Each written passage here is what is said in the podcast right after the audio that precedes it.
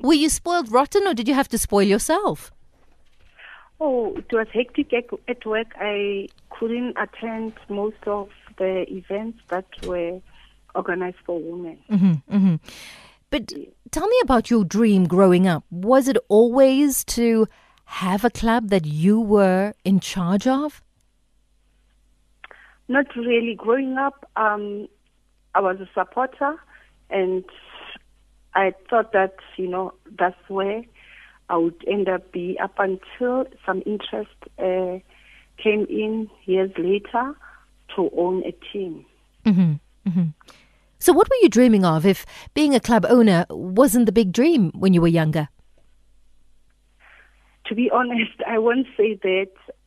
Like I say, when I grew up, I've been a supporter mm-hmm. from tender age of about 7.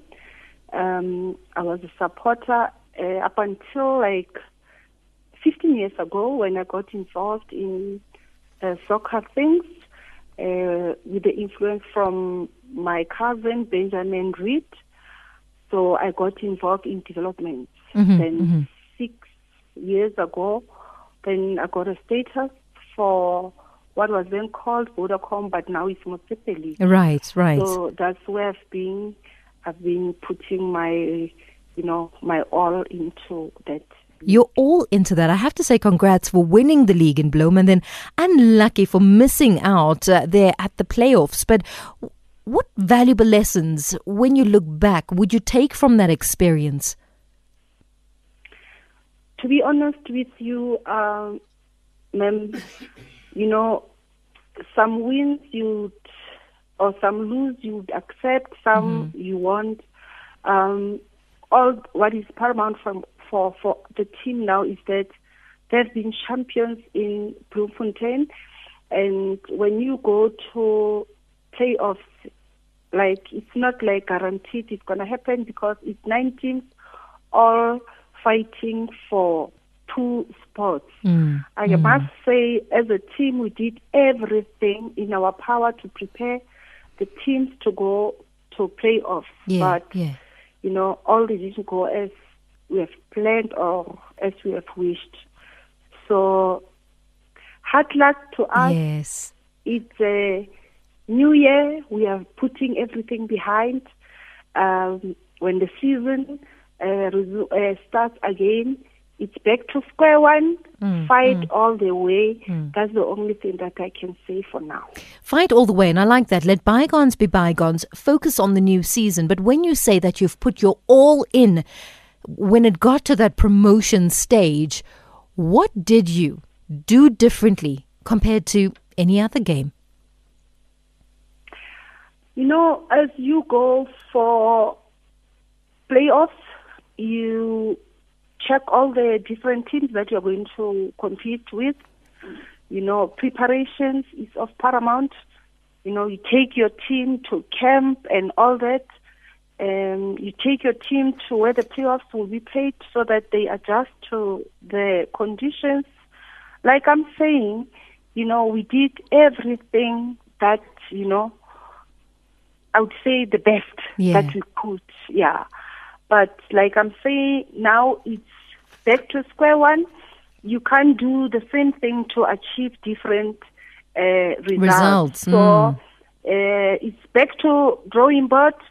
New plans will be done, and we're going to prepare the team maybe like differently. Just repeat, I can't say what is it that you are going to do? I'm sure my competitors are listening from other provinces that have the same, you know, plans as ours. So I'm not going to divulge all the information. No problem, but you don't have to. All that I'm saying is that we are ready to face the new season.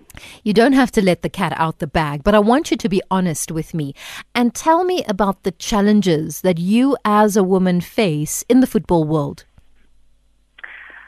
I must say, this men-dominated field, sport, you know, it needs women that can stand their ground. Otherwise, if you are not strong enough, you are not going to last even a day. in soccer, because you've got a lot of challenges whereby if your team progresses, you are a woman, you know, it will always be questioned. How come, you know, our teams are beaten by a woman's team, forgetting that I'm not the one playing the field. Yes. Yeah. So, you know, the battlefield, you know, in this sport, it's not easy, I must say. But, like I'm saying, I am ready to face it. You know, some women, you are being raised like a, you know, to hustle like a man. Mm. So I'm putting all my effort now this year to compete and, you know, make sure that we achieve our goal again. Yeah, yeah. So, what is the biggest challenge? Really. What is the biggest challenge, Sinki, that has left you pretty much devastated, but also taught you the biggest lesson?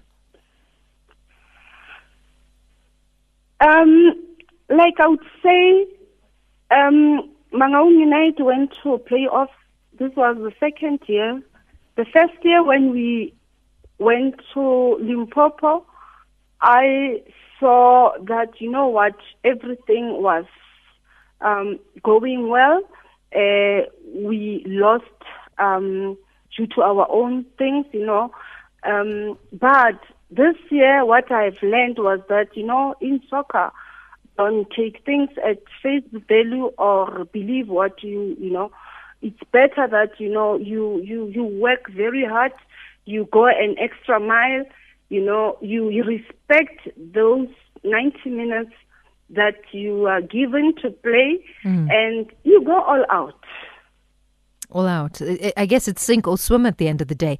But Sinki, you were also linked, if I'm not mistaken, to actually the cash-strapped Bloemfontein Celtic. I'm not too sure if the for sale sign is still out there, but a little birdie told me that Sinki is at the forefront wanting to buy the club. Can we not discuss the Celtics issue? I think it's buried for now. Mm-hmm. My focus is Mangaung United, and I would really appreciate if you can only talk about Mangaung United. So you don't want to let me in on even if it was you at the forefront or not, and then we close the case? Yes, I was, but I wouldn't want to go back. You know, like it's like I'm in Canaan now and I don't want to go back to Egypt. With Celtics, for now, I'm just a supporter of Celtics. That's the team that I supported at a very, very tender age. And for now, my focus is Mangaung as being an owner, and in Celtics, I'm a supporter. So those are the two different hats that you wear. So Mangaung, when you say you're going to put your all in this team and focus on it solely, what does that comprise of? You're not looking at the PSL? You're not looking at an NFD status? For now, being in ABC Motsepe League, focusing on getting into NFD, and finally the PSL. What would your words of advice be, Sinki, to any women who find themselves perhaps in a similar position like you, a woman in a male-dominated world, or a woman wanting to break those boundaries and enter the world of football? See, if you want to come in, just make sure that, you know what, you are not going to depend on anyone. Get advices from right people. Make sure that you know, it's exactly what you want. Be sure about that, because if you're not sure if that's what you want, it might be a problem to you. Be prepared that it's not easy to be in male-dominated sports. You'll get criticism, you'll get criticized, you'll get all this lot of negative things. Out of 100 people, it's only 5% that can genuinely support you to say you can make it. Hence, you can see most of the people, most of women are not into this sport. Only few are there that are still lasting. So make sure that when you get into this sport, you surround yourself with people that, you know, are going to show you the positive of this sport. Otherwise, if not, you're not going to last. So to all the women that are wishing to own teams one day and say, I would wish you all the best, but be sure that, you know what, in Sesoto, they would say, fasten your waitama. So that's the advice that I would give to other women. Yeah, leaving us with those words of wisdom. Sinki, thank you very much for making time for us here on The Touchline. Enjoy the rest of your Women's Month and all the best with Mangaung United. Thank you so much, ma'am, and have a blessed day further. Thank you. You're more than welcome. Sinki